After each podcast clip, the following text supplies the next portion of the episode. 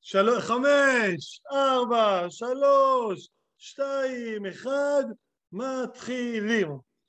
טוב, אז לי אה, קוראים יאיר טיקטין, אני המנהל החינוכי במכינת עמיחי, כבר 11 שנה, וששי ויוגב ככה סיפרו לי על הפרויקט, הם מאוד מאוד התלהבתי. יש משהו אה, בצבא שהרבה פעמים מנמיך אותנו, מנמיך אותנו לגובה הדשא, לגובה נמוך. ואחד מהדברים הכי חשובים בצבא, זה גם בצבא להמשיך ולעסוק במושכלות, כמו שאומר הרמב"ם, להמשיך ולעסוק בגבהים הגבוהים. גם בצבא, לראות שעדיין אנחנו כמו סולם יעקב, שהרגליים שלו בארץ, אבל ראשו מגיע השמיימה. אני גם מאמין בזה באופן אישי. זאת אומרת, אני, כשהייתי חייל בצבא, תמיד בפק"ל כיסים היה לי ספר. תמיד בשט"ש, היה לי גם חברותא בשט"ש, באלף דלת גורדונו, שלמדנו כאילו כל שט"ש, בפועל פעם בשבוע, למדתי גורדון בצבא, אה, ושבוע שעבר שהייתי במילואים, אז החיילים המסכנים שלי, כל ערב העברתי להם שיעור. על מנת ש... אה, ש... ש... שדע מאין באת ולאן אתה הולך. על מנת שבאמת לא נתנוון, לא ננוון את השרירים הגבוהים שלנו, של המוח ושל הלב, של הנפש ושל הנשמה. לכן אני מאוד מאוד התלהבתי מהפרויקט. זה דבר ראשון. דבר שני, חשבתי מה להעביר, בדרך כלל השיעורים שלי הם בנויים כמערכים שהם בנויים אחד לגבי השני. הם פחות מפגשים חד פעמיים. לכן חיפשתי איזשהו נושא חד פעמי שנוכל לנסות להקיף אותו, ובחרתי לעסוק בדרך אל העושר. זהו, זו הסוגיה. אה, אני אקדים כמה דברים ואומר. אחד אני אגיד שיש כאלה שמזלזלים בשאלה הזאת. כלומר, זה, מה אכפת לי אם אתה מאושר או לא? צריך לעשות את המעשה הנכון. כאילו, השאלה אם אני, כן, כשאני עכשיו, לא יודע, רואה איזשהו עוול, שמשה רבנו רואה איש מצרי מכה איש עברי, אז משה לא שואל את עצמו, אמ, איך אני אהיה יותר מאושר? אלא משה רואה עוול, מתערב, מכה את המצרי ומציל את העברי, ובעקבות כך נאלץ לעזוב את הארמון. כי מה שאכפת לו זה לא העושר האישי שלו, מה שאכפת לו זה לעשות את המעשה הנכון. זה סור מרע ועשה טוב, זה למנוע עוול. ויש בעולם הפילוסופיה איזושהי מגמה, אצל חלק מהפילוסופים, קצת לזלזל בשאלת העושר. להגיד שהיא לא אפס, היא לא, היא לא מעניינת, אוקיי? זהו, אני לא שמה. אני חושב שהעושר היא שאלה מעניינת. היא שאלה שראוי לעסוק בה.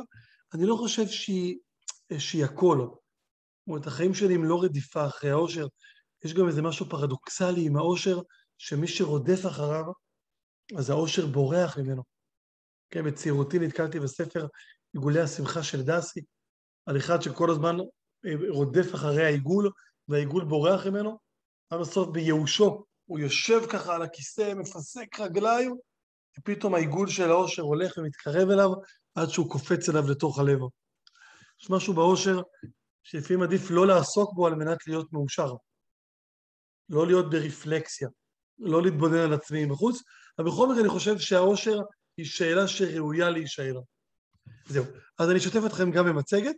השיעור כולו יהיה 20 דקות, אה, כך שגם אם הוא יהיה משעמם, אז הוא, הוא לא יהיה משעמם נורא. בסדר? רק הייתי מצליח לשתף גם את המסכת, את המצגת וגם את בכלל ההתפרעות, וגם את השירים. שנייה אחת. טוב. יהיה? שנייה אחת, שנייה, המצגת שלי תשותף בעוד רגע. נפתח אותה למעלה. אוקיי, נחזור אליכם חמודים. יפה, אתם רואים את המצגת? למי שרואה? תעשו לי כן. כן, רואים. הלאה, להיט. וזה כבר התשובות. מדהים, מדהים, מדהים. טוב, הדרך אל האושר, יש פה תמונה יפה. אה, חשבתי להתחיל עם השיר של דני רובס, איך הוא שר, שיהיה קצת מתודי, אז אני אשמיע לכם אותו. הנה, ואז נדבר. משום מה לא כזה מצליח להשמיע גם אה, מוזיקה וגם נינים, אבל בסוף אנחנו נצליח. אה, קצת קצת נשמע דני רובס. דני רובס הוא רחובותי, והסצנת פתיחה פה זה הקלטה של בית כנסת ברחובות, שזה די מגניב. איך הוא שר טה לה לה לה מה נשאר מהזוהר מכל השירים? מה נשאר? זה לא המצגת שלי. רק שנייה, נשתף את זה עוד פעם. אה, יפה. אז אה, בחרתי להתחיל בשירי חושה של דני רובס, שמקובל שהוא על זוהר ארגוב, הוא מתחיל באיזה בית מסורתי, קולות בית הכנסת, נרות שבת, כולם מתגאים בו, אה, אבא שלו גאה בו, אימא שלו מחבקת אותו, והוא היה מאושר, כמו שכתוב. השאלה הגדולה זה, האם באמת הוא היה מאושר? כן, הם סגדו לו כמו אלו, היה סך הכל בן אדם, הקולות ששמע בשכונה נמוגים לאיתם, איזושהי התרחקות מהמשפחה והמסורת, רק הפחד ההוא הלבן בעורקיו מתפתל. שזה כוונה, כמובן הכוונה אל ההרואין, שבסופו של דבר הוא גם מת בעקבותיו, לא באופן ישיר, מת בעקבות ההתמכרות שלו לסמים. והאם זוהר ארגוב היה מאושר? טוב, ברור, התשובה היא שכן, כתוב בשיר שהוא היה מאושר. אבל אם הוא באמת היה מאושר? האם באמת, האם אדם שלוקח סמים והפחד ההוא הלבן בעורקיו מתפטר, אפשר להגיד שהוא מאושר? יכול להיות שאם נעשה בדיקה נוירולוגית במוח על האזורים שאחראים על העושר, אז ברגע שהוא... אה, אז, אז, אז ברגע שהוא אה, מסומם, אז הנוירונים במוח, כן, הם במצב של עושר. אבל אם זה באמת עושר? האם יש הבדל בין העושר בהתחלה, בזמן שהוא שר ואבא שלו גאה בו ואימא שלו מחבקת אותו, לבין העושר שלו בסוף, שהוא מאושר בגלל הסמים? ומה המקום של החברה שם, כן? הם סגדו לו כמו אלו, היה סך הכל בן אדם, שזה חלק מהסיפור. אז זה בעצם השאלה. האם אני יכול לדבר על עושר נמוך ועל עושר גבוה? ומה בכלל הדרך להיות מאושר? אז בואו נרוץ מהר, כי מתחיל להיגמר לי הזמן, אני רואה. טוב, יפה. אה, לא נעריך ג'ון סטוארט מיל, פילוסוף חשוב, מאה ה-19, אחד מהתועלתנים, אמר שעדיף להיות סוקרטס מיוסר מאשר חזיר מאושר. זאת אומרת, על השאלה, האם הייתי יכול לחבר לעצמי זונדה שכל הזמן מאכילה אותי, כזה, ואיזשהו זונדה שכולם יוצאים לי בהצרכים, וכל הזמן לקחת הרואין או קוקאין ולהיות כל הזמן מאושר, האם הייתי צריך לבחור בזה, או שעדיף לאדם דווקא להיות כמו סוקרטס, שבסופו של דבר הוצא להורג, כן? אה, אבל להיות אדם שהוא אה, אה, חי ב, בעולם של אידיאלים, של מושכלות, של תרומה לחברה, אז ג'ון סטרואט מיל, כשהיה תועלתן, שחשב שהמטרה הגבוהה ביותר המוסרית היא שכמה שיותר אנשים יהיו כמה שיותר מאושרים. אותו ג'ון סטרואט מיל התועלתן, שחשב שמה שמחזיק את המוסר זה כמות אנשים שיהיו מאושרים, הוא גם אמר שעדיף להיות סוקרטס מאשר חזיר מאושר. השאלות של הסמים הפסיכודליים או של סרטים כמו הסרט מטריקס או אה, המחליפים ועוד כל מיני סרטים שפתאום עוסקים בזה, כן? אם אני יכול כל הזמן מחובר לאיזשהו חלום של עושר, האם ראוי מבחינה מוסרית להתחבר לזה או לא, זה שאלה. אבל בסוף כשעוסקים בעושר נראה לי שצריך להתחיל מההתחלה. וההתחלה בדרך כלל נמצאת בסוקרטס, אפלטון ואריסטו. שלושת הפילוסופים הגדולים, היוונים, שבמובן מסוים כל הפילוסופיה המודרנית זה רק הערות שוליים לסוקרטס, אפלטון ואריסטו. לא משנה על מה נכתוב עבודה, על צמחונות, על מוסר מלחמה, על העושר, על יחסי בנים-בנות, על להט"ביות. אני תמיד אוכל להביא ציטוט אחד מחז"ל, כי גם כתבו על הכל, ציטוט אחד מאפלטון אריסטו סוקרטס, ואז להתחיל להתקדם לעבודה שאני כותב אותה. אני ממש, כמעט כל העבודות שלי באקדמיה, היה תמיד ציטוט אחד מחז"ל, ציטוט אחד מאפלטון סוקרטס אריסטו, אחרי זה הגעתי לעבודה עצמה. כי הם באמת כתבו על הכל. הם כתבו על הפיזיקה ועל המטאפיזיקה ועל האסטרונומיה ועל פילוסופיה ועל אתיקה, שזה תורת המוסר בתוך פילוסופיה, ועל תורת המלחמה ועל תורת הנאום ועל דמגוגיה ועל תיאטרון ועל ספרות ועל שירה, כך שהם באמת באמת כתבו על הכל. אה, נגיד כמה מילים על אריסטו, יש פה פסל שלו יפה, אז אריסטו חי אי שם במאה הרביעית לפני הספירה. הוא היה תלמידו של אפלטון, אפלטון היה תלמידו של סוקרטס. אריסטו הוא מי שהקים, קנה איזשהו אה, חלקת אדמה מאדם שנקרא בשם אקדמון, מכיוון שזה היה חלקה שקראו לה אקדמון, אז הוא הקים שם מוסד וקרא לה בשם אקדמיה. אז אריסטו הוא אבי האקדמיה, אפלטון לימד בכיכר השוק, באגורה, סוקרטס היה מלמד תוך כדי הליכה, ואריסטו החליט ללמוד במוסד שבו לומדים פילוסופיה ולומדים כושר גופני ולומדים מוזיקה בגימנסיון, כן? והקים את האקדמיה. אה, מעבר לכך שהוא היה פילוסוף חשוב, הוא היה המורה הפרטי של אלכסנדר מוקדונו, שפה יש חתיכת פסיפס שלו. אלכסנדר מוקדונו כבש את העולם בגיל 26, והעובדה שאריסטו היה המורה שלו, בעצם אומרת שההשפעה של אריסטו היא השפעה הרבה יותר גדולה מסתם פילוסוף. כי דרך בכיר תלמידיו, אלכסנדר מוקדון, הוא בעצם השפיע על כל העולם. וזהו, פה למטה שמתי תמונה של ספר של אברהם מלמד בהוצאת אוניברסיטת בר אילן. הספר נקרא רוקחות וטבחות. הספר הזה עוסק באגדות שטוענות שסוקרטס, אפלטון ואריסטו למדו את תורתם הפילוסופית מהיהודים. זה לא נכון, זה לא קרה, אבל זה אגדות מאוד מאוד קדומות. זאת אומרת, כבר במאה השלישית לספירה, אנחנו מוצאים נגיד את אוגסטינוס, פילוסוף נוצרי חשוב, שטוען שכל תורת אריסטו נלמדה מהיהודים. זאת אומרת, כבר בראשית ימי הביניים אנחנו כבר מוצאים את האגדות האלה גם אצל היהודים וגם אצל הנוצרים. הטענה שאפלטון למד אצל ירמיהו, לא אמרתי, הם מאוד מאוד קדומים. אפלטון, סוקרטס ואריסטו חיו בזמן התנ"ך. אפלטון חי בזמן ירמיהו הנביא. אריסטו חי בזמן עזרא ונחמיה. זו התקופה שבה נכתבו ספרים כמו קהלת או משלי בתנ"ך. כן, הם קדומים. ואחת הטענות היא שאפלטון למד את כל תורתו מירמיהו הנביא. אפלטון הסתובב בעולם, וירמיהו באותו זמן גר במצרים בסוף ימיו, ושאריסטו למד את תורתו מהחכמים היהודים. כן, העיר שבה אריסטו קבור, העיר ביוון שבה אריסטו קבור, שכבר לא זוכר את השם שלה, היא עיר שהיה בה קהילה יהודית קדומה. כבר אז. כבר, כבר אז, כן, ככה טוענים לפחות. אה, ובכל מקרה, אה, זו טענה שאין לו ככה על מה להתבסס, אבל עצם הטענה אומרת דבר מה. שליהודים והנוצרים היה חשוב להראות שהם כנראה שואבים מהמקורות. אה, מה עוד אני אספר לכם על אריסטו שאתם לא יודעים? זה נראה לי מספיק. הספר שממנו הולך להקריא לכם זה מתוך הספר אתיקה ניקומחית, שנמצא כאן בצד ימין הכריכה שלו. ניקומחוס היה הבן של אריסטו, גם אבא שלו, והבן שלו ניקומחוס אה, סיכם את השיעורים שלו באקדמיה, ומזה יצאה אתיקה ניקומחית, שזה בעצם סיכומי השיעורים שניקומחוס מסכם את אריסטו. היה לי פעם, כשגרתי בנחלות היה לי כלב, אז קראתי לכלב שלי בשם ניקומחוס, על שם בנו של אריסטו.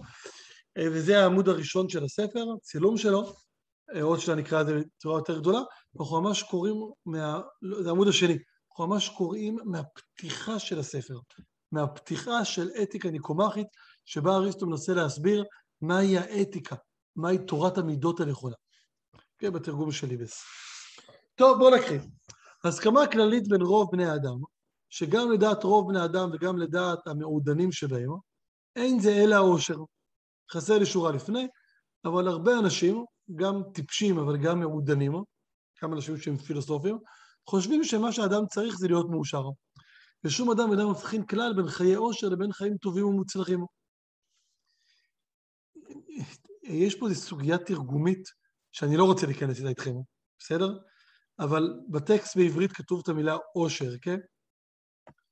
ביוונית כתוב את המילה אוי דמניה. של ליבס, לפנינו, תרגם את זה בתור עושר, אוי דמניה.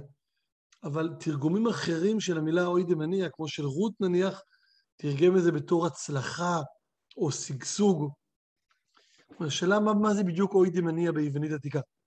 אבל ליבס תרגם את זה עושר, אבל זה עושר שיש בו מימד של הצלחה ושגשוג.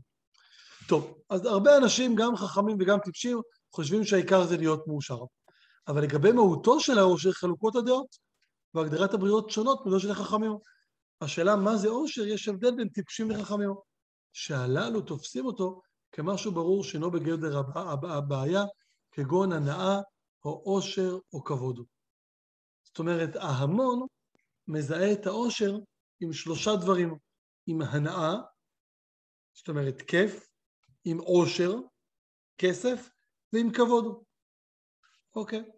וזה מה שהוא אומר, כן, אני אדלג קצת, והנה בני ההמון נראים לנו כשפלי אופי שהם מוכרים באורח חיים שהוא נאה לבהמות, אוקיי, הוא, הוא לאט לאט מתחיל לפשוט את זה. זאת אומרת, אם העושר זה רק הנאה, זאת אומרת, זה רק מין ואוכל, אז מה ההבדל בין זה לבין בהמות? אם העושר הוא רק כבוד, הוא אומר, אז הוא אומר שהעושר לא תלוי בי עצמי, הוא בעצם תלוי באחרים. הוא מתחיל לפתוח את זה. האם באמת העושר זה הנאה, עושר וכבוד? אוקיי? אמ, נדלג קצת לדף הבא, אם ירצה השם, ונראה כאילו מי שבעצם אה, לקח את אריסטו אל הקצה, זה ידידנו מיקי זוהר, הפילוסוף הגדול, אה, חבר הכנסת מטעם הליכוד, שבמהלך ראיון מזעזע לירון דקל, הוא אמר ככה, תראה, אדם חכם לימד אותי שיש את שלושת הכ"פים, כוח, כבוד וכסף. הוא אומר מיקי זוהר, זה המוטיבציה שלי. מה שמניע אותי זה כוח, כבוד וכסף. כוח כבר יש לי בתור חבר כנסת, הוא מאמין שאם הכוח, ככה אומר שם, אני גם מקבל את הכבוד ואת הכסף. בצד שמאל הבאתי פה את הצילום מאתיקה ניקומחית, שבו אריסטו אומר ממש את המינים האלה, הנאה, עושר וכבוד, שלדעתי זה קשור לכוח, כבוד ולכסף, לשלושת הכ"פים, וזה מה שמניע אותו, ולכן הוא התקדם להיות חבר כנסת, בשביל כוח, כבוד וכסף. שלושת הדברים. יפה. זהו, אריסטו מאוד מאוד יוצא נגד התפיסה הזאת. והסיבה לכך היא, ככה הוא כותב, וליבנו אומר שלנו, ליבנו אומר לנו, שהטוב, יש פה שגיאה, אני אתקן אותה, הקלטתי את זה ממש מהספר, לקח לי הרבה זמן, וליבנו אומר לנו, שהטוב הוא דבר מה שייך לבעליו עצמו, ושאינו ניתן להפריד ממנו. יתר על כן, נדמה שהרודפים אחר הכבוד, עושים כן למען יהיו בטוחים שהעולם טובים הם, שהרי מבקשים את הכבוד מידי הנבונים. זאת אומרת, אם, אני, אם יכבדו אותי ילדים בכיתה א', זה לא באמת ייתן לי כבוד. אני רוצה שמי שיכבד אותי, יהיו אנשים מכובדים, שסופרים, אה, מחנכים, שאנשים מכובדים יכבדו אותי, רק אז באמת אני אזכה לכבוד אותי. ובקרב האנשים שמכירים אותם בשם סגולתם הטובה, ומתוך כך שהסגולה הטובה עדיפה מן הכבוד. טוב, זה טיעון לוגי שצריך טיפה לכתוב אותו בצורה לוגית, אבל בעצם אני רוצה שלא סתם אנשים יכבדו אותי, אלא שיכבדו אותי אנשים שהם גדולים. וככה שמה שבאמת מעסיק אותי זה מי הם אותם אנשים גדולים. ומי הם אותם אנשים גדולים? אנשים שיש להם סגולה טובה. ו-make long story short, אפלטו, אריסטו מאמין שהדרך אל העושר קשורה אל הסגולה הטובה. החלפנו מילה אחת, כן, מה זה סגולה טובה? בלטינית זה נקרא וירצ'יו, וביוונית עתיקה זה נקרא ארטה. ארטה, הווירצ'יו, וירצ'יו זה מילה שעוד משתמשים בה גם בימינו, וירצ'יו, או הסגולה הטובה, היא הדרך אל העושר. השאלה היחידה היא מה זה בדיוק סגולה טובה. אבל מי שיצליח לחיות בסגולה הטובה שלו, יהיה יותר מאושר. והסגולה הטובה קשורה לכך שאני עושה את המעשה הנכון. והאושר הוא לא אושר רגעי, אלא הוא אושר ארוך. הוא אושר של אדם שמממש את הסגולה הטובה שנמצאת בתוכו. אוקיי? זה מה שהוא טוען. בהמשך הספר הוא מדבר גם על אושר שנובע מתוך לימוד תורה לשמה. שאדם לומד, מכיוון שהאושר חייב להיות תלוי בעצמו ולא באחרים, אז אדם שלומד לשמה ולא בשביל תואר או בשביל אה, להרשים אחרים, אז הוא גם יש פה איזה מימד מסוים של אושר. זו אולי התפיסה החרדית. אם הייתי חרדי, הייתי מלמד את כל החרדים את פרק שמיני בתק הניקומחית, הוא ממש מדבר שם על לימוד תורה לשמה. אה, זהו, אבל לצד זה, התשובה היותר קלאסית שלו קשורה לסגולה הטובה. אה, הרבה אנשים עוסקים ביחס בין פרק ראשון לפרק שמיני באתיקה, בין שני הדברים האלה, אבל הסגולה הטובה. אנחנו רצים קדימה, נוותר על השיר הנוסף ששמתי לכם, אבל השיר של משינה, אז הם אמרו לו, כי הדרך אל האושר לא בך, רק בנו היא תמונה, כמו השמש שהחום פסק מזמן מלאה העיקה על מצפונה. אני יליד, אה, כאילו, גדלתי בניינטיז, משינה זה היה האלוהים, אה, אז הוא מנסה להיות מאושר, אותם רוכלים שפוגשים אותו, אומרים לו משפטים מאוד מאוד קשים, שהדרך אל האושר לא בך רק בנו היא תמונה, והדרך אל האושר אכן מעסיקה אותם. טוב, אני רוצה רגע אחד להתקדם קדימה ובסוף לחבר את הכל. אני מניח שכולם קראו את מיכה גודמן חזרה בלי תשובה. מי שלא קרא, רוצו לקרוא. תקראו גם את הספר החדש, מהפכת הקשר, אבל גם את חזרה בלי תשובה. רוצו לקרוא, אוקיי? זהו, אני אסכם לכם את שני הפרקים הראשונים. בשונה מאתיקה ניקומחית, פה לא הייתי צריך להקליד. שני הפרקים הראשונים נמצאים בחינם בספרים הדיגיטליים, באייבוק האלה. אז יש בחינם את שני הפרקים הראשונים על מנת שתקרא אותם, אם אתה רוצה להמשיך לקרוא אז צריך לקנות. אז פה לפחות לא צריך לשבת ולהקליד. מיכה גודון מתחיל את ספרו בשני דיאלוגים, יותר נכון מונולוגים, שני מונולוגים. המונולוג הראשון הוא מונולוג שמסביר למה לא נכון להיות דתי. אוקיי? אם מישהו יגיד לי, תקשיב טיקטין, אני לא דתי בגלל האבולוציה. כי הרי העולם נברא עם אבולוציה. תגיד לו, אחי, מה איתך? אתה תקוע לי ב nineties? כן, ב eighties אפילו. ב eighties זה העסיק את האנשים. מה, יש לך ווקמן? תראה, תראה את הווקמן. הראש שלו יכול להתחלק, הוא יכול להפוך קסטה הווקמן? כשעברת לדיסקמן? כאילו, שאלת האבולוציה והיהדות היא כל כך שאלה של המאה הקודמת. לא מכיר אף אחד היום שמפסיק להיות דתי בגלל האבולוציה, כן? גיל העולם. זה לא רלוונטי היום. יש שלוש סיבות למה לא להיות דתי, והן סיבות טובות, אוקיי? אחת, היחס לאישה. לא יכול להיות שיש לנו נגידן בנק ישראל ונשיאת בית משפט עליון, אוקיי? ו... אבל כשאישה באה להעיד או להשלים עניין, היא לא יכולה להשלים עניין. זה פער גדול מדי בין העולם ההלכתי לבין המציאות. היחס ללהט"ב והיחס לגויר. אם מישהו יגיד לי טיקטין, אני מפסיק, אני מוריד את הכיפה בגלל היחס של היהדות ללהט"בים, נגיד לו וואלה צודק. צודק, מה אני אגיד לך? סיבה טובה. מישהו יגיד לי טיקטין, אני מפסיק לשמור שבת בגלל אה, אה, שראיתי שבספר בראשית יש הלחמה של שני מקורות, מקור א' ומקור י' שהולחמו ביחד, מכאן עובר. אני אגיד לו, מה אתה, בשבילות מה? זה סיבה, נו, בינינו. כבר כתבו על זה כל כך הרבה ספרים. תקרא את תורת התעודות של קסוטו ותהיה חזק, בסדר? או תקרא את אה, בויר, את תורת הבחינות. יפה. אבל אם מישהו יגיד לי שהוא מפסיק להיות דתי בגלל איך שהיהדות מתייחסת לגויים או לנשים, אני אגיד לו, אחי, אתה צודק. אין, אין, אין לי מה להגיד. יפה. אז אחרי המונולוג הזה, שהוא מונולוג שיש בו איזה מימד אה, אנטי-דתי, אפרופו הוא לא עוסק בשאלה אם יש או אין אלוהים, זה לא, זה לא המישור שלו.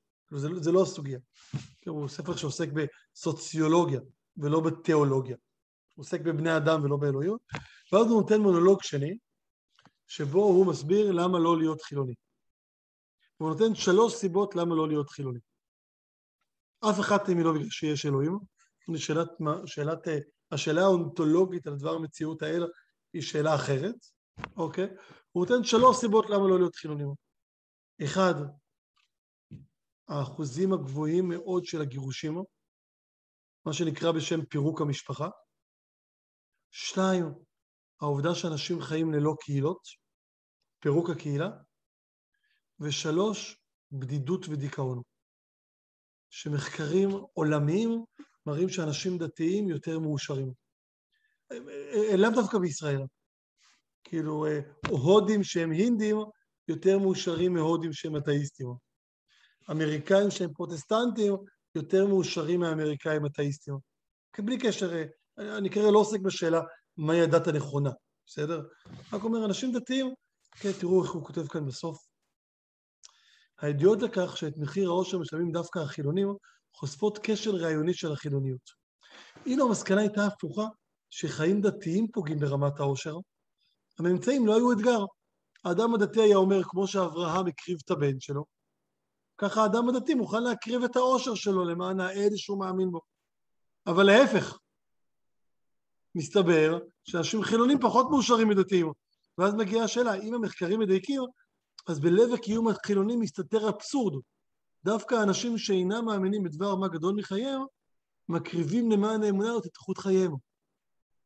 אדם חילוני שהחליף את המחויבות לאלוהים ומחויבות לעצמו, מגלה לפתע שפעולה זו פגעה דווקא בעצמו.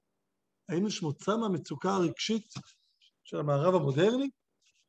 יש תשובה למיכה גודמן, תקנו את הספר, זה ממש הפתיחה של הספר. אבל הוא נותן שלוש סיבות למה לא להיות חילוני, פירוק המשפחה, פירוק הקהילה והבדידות ואובדן העושר, שזה שלוש סיבות טובות. אם מישהו יגיד לי, אני רוצה להפסיק להיות חילוני, כי הגעתי למסקנה שיש אלוהים שמנהל את העולם, כי מקרה זה רק מהשם, אני אגיד לו, לא יודע, תסתכל על השואה, איך יכול להיות שאלוהים מסתובב את העולם אם הייתה שואה? לא נשמע לי הגיוני, כן? כן, לא יודע. אה, לא... או שהוא מנהל את העולם גרוע, או שהוא לא מנהל אותו, כן? כן, אבל אם מישהו יגיד לי, אני רוצה להיות דתי, כי אני רוצה ערכי משפחה יותר, זה כבר סיבה טובה. כי אני רוצה לחיות בקהילה, ואני חייב כל בוקר להיפגש למניין עם אנשים, אני כל בוקר נפגש עם אותם עשרה אנשים, ואחרי זה מרימים כוסית, ואז בטוח יש לי חברים, זה כבר סיבה אחרת. זו סיבה יותר טובה. למה לחזור בתשובה? סיבה מעניינת. זהו, יש קשר בין הדברים. זאת אומרת, אולי אחת מהסיבות שיש, אה, אה, ברגע שאנחנו, שיש שוויון בין גברים לנשים, אז חלק מהתוצר של זה, אה, שחלק מה, מהמשפחה, שנוצרות אופציות של משפחה חדשה, ולכן גם יש פירוק של המשפחה המסורתית. זאת אומרת, השאלה אם אני יכול להגיד גם וגם, שאני גם אהיה עם יחס חיובי לאישה, ללהט"ב ולגוי, אבל גם יהיה אדם עם קהילה, משפחה וללא בדידות. כי הדרך הכי קלה ליצור קהילה זה על ידי כך שנשנא את הגויים. האם אני יכול גם לאהוב את הגויים וגם עדיין לשמור על קהילה. חלק ממה שמגדיר קהילה בדרך כלל זה מי שנמצא לי בחוצה. האם אני יכול גם שיהיה לי אה, משפחה מאוד מאוד חזקה עם אחוזי גירושים נמוכים, אבל גם שאני אהיה פמיניסט ושלא תהיה חלוקת תפקידים אה, קבועה בין גברים לנשים. זאת אומרת, יש קשר בין הדברים, בין הדברים הבעייתיים אצל הדתיים לבין הדברים הבעייתיים אצל החילונים. ולמרות הכל, אני אגיד לכם סתם, ברמה האישית שלי, אני באורחות חיי מנסה להיות גם וגם. זאת אומרת, אני מאמין לגמרי ביחס שוויוני ללהט"בים. אם ירצה השם, אני בקיץ הולך לראשונה אה, לסדר חופה וקידושין של זוג להט"בי. אני מאמין לגמרי בשוויון לנשים. בקורונה התחלנו להיות בקפסולות, ופתאום זה היה נראה לי הזוי, ואני הדרכתי קפסולה, היה נראה לי הזוי לא לספור נשים למניין. היום אני גם סופר נשים למניין, ואני מאמין לגמרי ביחס שוויוני לגויים, ומצד שני אני גם רוצה להיות עם ערכי משפחה, לחיות בקהילה, להיות מאושר. זאת אומרת, האם אפשר את הגם וגם, ו... אה, וואו, הזמן רץ, אין לנו עוד הרבה. בכל מקרה, זה מיכה גודמן, הוא ממש מעלה את השאלה בשיא חריפותה, אוקיי? Okay? ואחרי זה אני גם רוצה לחזור בסוף לאריסטו ולסגולה הטובה. אז איך פותרים את הפלונטר? איך אני יכול לעשות את הגם וגם הזה? יפה. אז אריך פרום, בספרו אריך פרום, אה, בין השאר אה, אה, יהודי חם, שנות ה-60, ב-60, אסכולת פרנקפורט, עבר מגרמניה לארה"ב, כתב את הספר אומנות אהבה. בספר אומנות אהבה, הוא בין השאר אומר שרוב האנשים שרוצים אהבה, בעצם רוצים שיאהבו אותם. כי מה זה אומר שאני אוהב את אשתי? זה אומר שאני קם בשלוש בלילה להחליף חיתול לילד שלי. כן, להיות מאוהב, מה זה אומר שאני אוהב את, ה, את הבן זוג שלי? זה אומר שבשעת היחידה שיש לי בלילה, אני במקום ללכת להתקלח ולנוח וללכת לשקר, אני עסוק בלהתקשר לבן זוג שלי ולדבר איתו 45 דקות, כן? כי בסוף אהבה שווה נתינה. זה ממש, זה החוט הבריח שעובר בכל הספר, זה האמירה שאדם שרוצה אהבה גדולה, זה לא הכוונה שהוא רוצה שיאהבו אותו, שיפנקו אותו.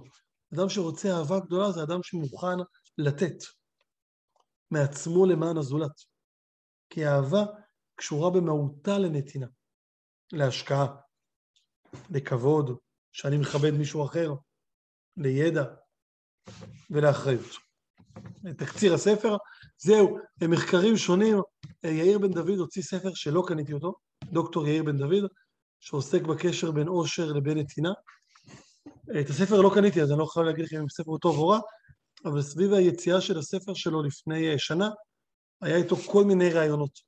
זה כתבה מתוך עיתון הארץ, אבל היה איתו גם רעיון במקור ראשון, היה איתו כל מיני רעיונות, ותחפשו יאיר בן דוד אושר, והוא קצת ככה כותב על הספר שלו, עוד את הספר לא קראתי, ושבו הוא מוכיח בעזרת מחקרים שונים בארץ ובעולם, שאנשים שתורמים ומתנדבים מאושרים יותר. עכשיו, עוד פעם, זה דבר שהוא מפתיע. למה הוא מפתיע? תחשבו על שני אנשים. אני אעשה את זה סטיגמטי, בסדר? אני מתנצל מראש על הסטיגמה. זהו, אה, לא אמרתי, אנחנו נסיים ב-45 עוד 6 דקות. בסדר? אז מי שקצת מאבד אותי, אנחנו 6 דקות אחרונות. אה, תחשבו, אני אדבר שנייה סטיגמטית וסליחה על הסטיגמה, בסדר? תחשבו על אדם שהוא אה, רק רוצה להיות מאושר, ולכן הוא שוכר דירה בתל אביב, וכל ערב יוצא לבלות, מול אדם שבחר לגור בקהילת בוגרים של, של, של המכינות, קהילת חיילים, והוא חי עכשיו בדירה באופקים, ובערב הוא יצא חמשוש, וחמישי בערב, הוא מאוד מאוד עייף מהצרה, במקום לצאת לבלות בחמישי בערב, הוא יוצא אה, להפעיל את המועדון זקנים הקרוב ולשיר איתם באקורדיון אב הנגילה. באופן מפתיע, האדם שגר באופקים מאושר יותר. בגדול. האדם בתל אביב הוא בודד. לא מזמן אה, בוגר שלי ממכינת לכיש, סיפר לי שהוא עובר מתל אביב לחולית. שאלתי אותו, חולית זה בעוטף עזה. שאלתי אותו למה הוא עובר מתל אביב לחולית, אז הוא אמר לי, הוא רוצה להיות במרכז, להיות עם חברים. עכשיו תבינו עד כמה זה מפתיע, כן? תל אביב זה הסנטר של הסנטר, אבל אתה כל לילה הולך לישון לבד. חולית זה כזה חור, שכל ערב כל החבר'ה הצעירים נפגשים ועושים על האש. או נפגשים ושותים בירה ושומעים מוזיקה. או סתם יושבים בזולה ומרגישים את הבריזה של הרוח. זה האמת. שהרבה יותר אנשים יושבים, ב... יושבים בחוץ ביחד בחולית מאשר בבוגרשוב בתל אביב. וזה מפתיע. יותר מזה, דווקא הבחור שאמר, כל מה שמעסיק אותי זה רק האושר שלי. לא אכפת לי מהזקנים והזקנות. לא אכפת לי ממהגרי העבודה. לא אכפת לי מהפלסטינים והפלסטיניות. לא מזיז לי מהם. אני רק רוצה להיות מאושר. תנו לי את הדירת חצי חדר, חדר שלי בתל אביב, יהיה פחות מאושר מאותו אה, בחור אה, שגר בקהילת דרור ישראל, שקם בבוקר ומתנדב בגן ילדים של, של העובדים הזרים בתל אביב. עכשיו אותו בן אדם מדרור ישראל אומר לעצמו, לי לא אכפת מהאושר, מה שחשוב לי זה לתקן את העולם. מה שחשוב לי זה שמהגרי העבודה יזכו ביחס הוגן. ואז אני מחבר את שניהם לאלקטרונות במוח, אותו בחור שאומר, לא אכפת לי מהאושר שלי, אני רוצה שהעולם יהיה מתוקן, מסתבר שהוא יותר מאושר. משהו כאן הוא מוזר. משהו כאן הוא מוזר. ולכן לדעתי הפתרון הוא קהילת משמעות. אה, בזה אני אסיים. אני אסיים אולי אחרי זה ביונתן זקס. אני אגיד לזה כמה מילים, ואחרי זה נקרא את יונתן זקס, ובזה נסיים. תראו, אני מאמין שהאושר קשור למשמעות ולקהילה. זה שני דברים, קהילה ומשמעות, אוקיי? אני מאמין בזה אה, מעצמי, אבל אחרי שהחלטתי שאני מאמין בזה, גם ראיתי שאנשים חכמים ממני כתבו את זה, בסדר? אה, אפילו כולל אריסטו שאיתו התחלנו. בסוף אנחנו נחבר את זה גם לאריסטו וגם למיכה. משמעות זה אומר שאני חלק מסיפור גדול, שיש לו עבר, שיש לו עתיד, שהוא מאמין בגאולה, ושבתוך הסיפור הזה יש לי חלק משמעותי. יש לי חלק. אני צריך להיות, צריך אותי. עכשיו, יש כל מיני סיפורים. יש את הסיפור המרקסיסטי שאומר שהעולם הזה מלא בניצול של, של חבר'ה חלשים, והגאולה היא ליצור עולם שוויוני, ויש לי חשיבות. יש את הסיפור של צער בעלי חיים, העולם הוא מקום בעייתי בגלל שהורגים בו מלא מלא בעלי חיים, והגאולה תהיה שכולם יהיו צמחונים, ואני צריך לשחרר את כלובי התרנגולים. יש את הסיפור היהודי. העולם, כן, עם ישראל גלה מארצו בעקבות חטאיו, והגאולה היא שעם ישראל ישוב לארצו ויקיים חברת מופת, ואני צריך להיות חלק מהסיפור הזה. Okay? כן? מגילת העצמאות היא טקסט מאוד מאוד חילוני, לכן אין בו את המילה בסד. Okay? כן? אלוהים לא מוזכר בו. אבל בחצי השני של המגילה יש קריאות כאלה. אנו קוראים למדינות ערב, מושיטים להם יד לשלום. יש שם גם אנו קוראים לכל יהודי התפוצות, לא כתוב תפוצות, לכל יהודי הגולה, לעלות לישראל ולהצטרף לגאולת ישראל. זה, זה המינים שמופיעות במגילת העצמאות, גאולת ישראל. בקריאות שם, לקראת הסוף, כן? זה חלק מסיפור גדול שנותן לנו משמעות, שבתוך הסיפור הזה לנו יש תפקיד. לא רק שיש סיפור, אלא בסיפור הזה צריך אותי. יש סיפור, לא יודע, של אנשים דתיים שבגלל חטא אכילת עץ הדת העולם נהיה מקולקל, ואם הם יניחו תפילין ויברכו אה, ברכת המזון, אז הם יעלו את הניצוצות האלוהים והעולם יגיע לגאולה שלו. כן, זה גם סיפור גדול. כן, נפש החיים, רב חיים מוולוז'ין, שמסביר למה צריך ללמוד תורה לשמה. הוא אומר שאם נלמד תורה לשמה, אז נגיע לתיקון עולם, לתקן את העולם כי תגיע הגאולה, בגלל הניצוצות שהלכו לאיבוד בשבירת הכלים הקבלית. והחרדי הליטאי שלומד תורה בעקבות נפש החיים, הוא חלק מסיפור גדול. כן, הוא חייל בצבא השם שמנסה לנצח את המלחמה הגדולה ביותר על מנת להחזיר את העולם לגן עדן. זה סיפור שיש לו עבר ויש לו עתיד ויש לי תפקיד בסיפור הזה. יש לי משמעות, והמשמעות הזאת נותנת לי אושר. לצד זה יש לי קהילה, קהילת משמעות. אני חי בקהילה עם עוד אנשים סביבי, שגם הם מחפשים את, אותו, את אותה משמעות. לכן החברה המאושרת יותר בישראל היא החברה החרדית, שהיא חיה עם המון המון קהילה והמון המון משמעות. ככה אני מנתח את זה. Okay? כן? הם לא מאוד מאוד עשירים, האדם הפשוט שם, ראש הישיבה אולי מכובד, אבל סתם התלמיד לא מאוד מכובד, ובמובן מסוים הם חסרי כוח. הם עכשיו אפילו באופוזיציה, הם חסרי כוח. יש להם איזשהו עושר כי הם חיים בקהילת משמעות. גם בקהילה וגם במשמעות. אני אגיד לזה עכשיו משהו אפילו יותר עמוק. מה בעצם אנחנו מנסים לעשות במכינות החילוניות? אם העולם הדתי אומר שבשביל ליצור קהילה אז צריך בית כנסת ותפילין. בעצם במכינות החילוניות אנחנו יוצרים קהילות חילוניות, אנחנו בעצם יוצרים קהילות לא דתיות. אנחנו בעצם טוענים שאפשר לעשות ביחד סעודת ערב שבת שמכילה את הפן הזה של קהילת המשמעות, בלי החובה, אה, לא, כן? בלי האיסור לעשן בשבת. אפשר גם אחרי זה להדליק סיגריה. זה בעצם מה שאנחנו עושים במכינות.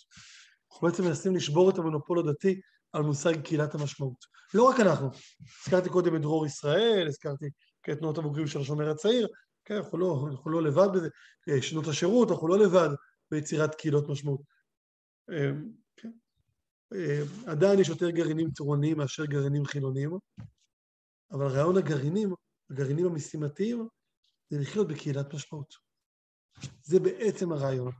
זהו, ונסיים, כי כבר 46 והיה זמן לשאלות, ונסיים מכך שפתחנו באריסטו, שאריסטו מדבר על הסגולה הטובה, שבסגולה הטובה האדם בעצם מממש את הכוחות הפנימיים שניתנו, ש, שניתנו לו. ואני חושב, אני כבר לא יכול להרחיב למה, אבל אני חושב שהמימוש של הסגולה הטובה זה בעצם חיים בעלי משמעות.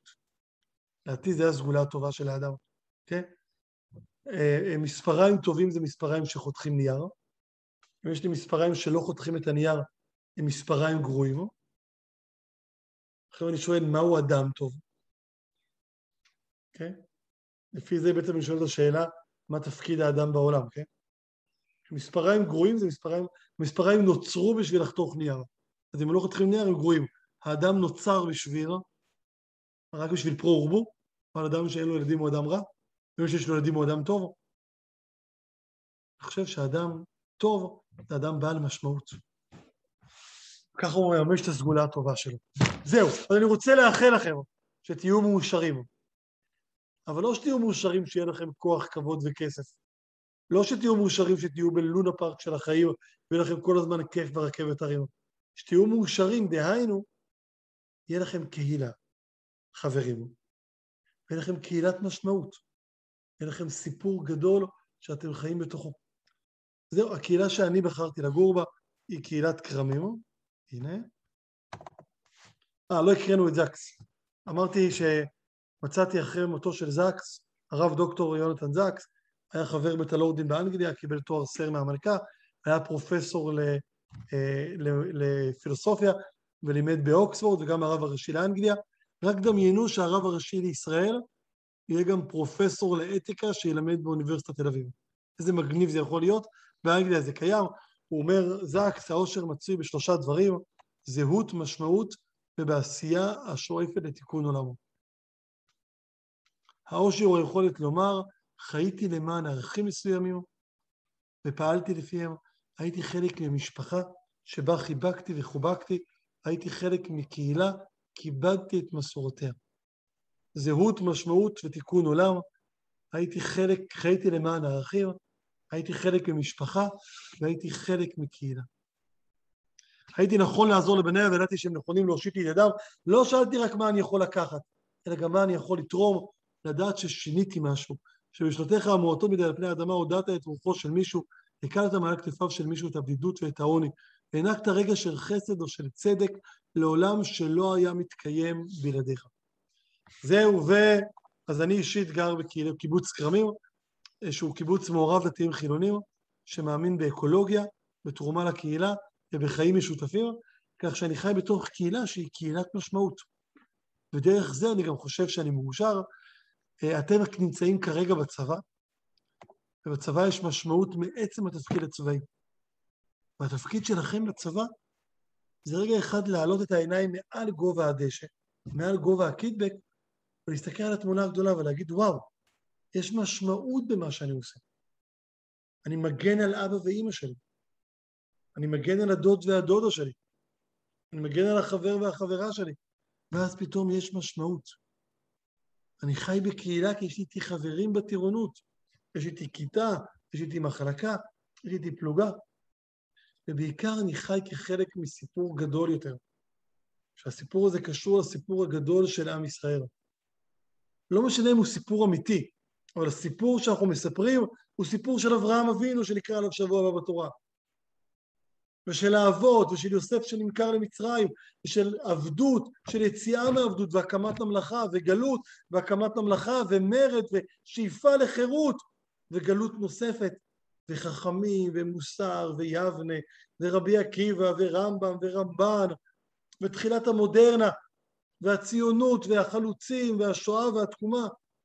כמובן שהחלוצים קדמו לשואה. הייתה עלייה ראשונה, שנייה, שלישית, רביעית, חמישית, ואז השואה, כן? סיפור של הציונות ושל השואה ושל התקומה ושל הקמת המדינה ושל הרצון להקים חברת מופת בארץ ישראל שתהיה אור לגויים. זה הסיפור.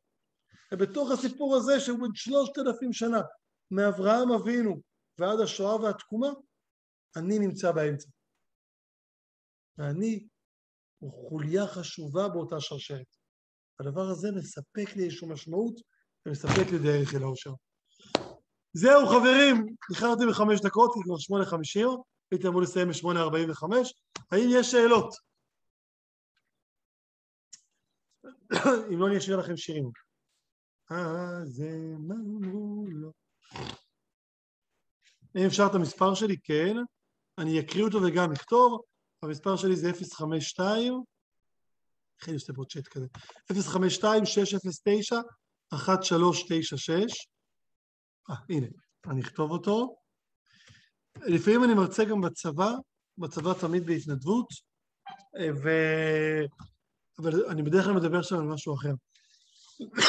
אני בדרך כלל נותן איזשהו מורשת קרב, מדבר על מוטיבציה בלעשות את הדברים הקטנים, בשמירה בש"ג או, בתפ... או בתצפיתנית שצריכה להסתכל על המצלמה עוד דקה ועוד דקה. זה מה שאני בדרך כלל מדבר. יש לי איזושהי שיחה נחמדה שאני נותן לחיילים. אה, יפה, עוד שאלות. מה? איך יודעים שהקהילה שבחרתי היא הקהילה שנכונה לי? אני אתחיל בכך שהמילה נכון בעברית זה פועל. יש פסוק במעמד הר סיני, והיה נכון לבוקר. בצופים, מי שהיה בצופים, נכון? אז היה נכון, היה נכון. נכון זה פועל. מה שאומר שנכון הוא לא סטטי, הוא לא עצם ש... כן?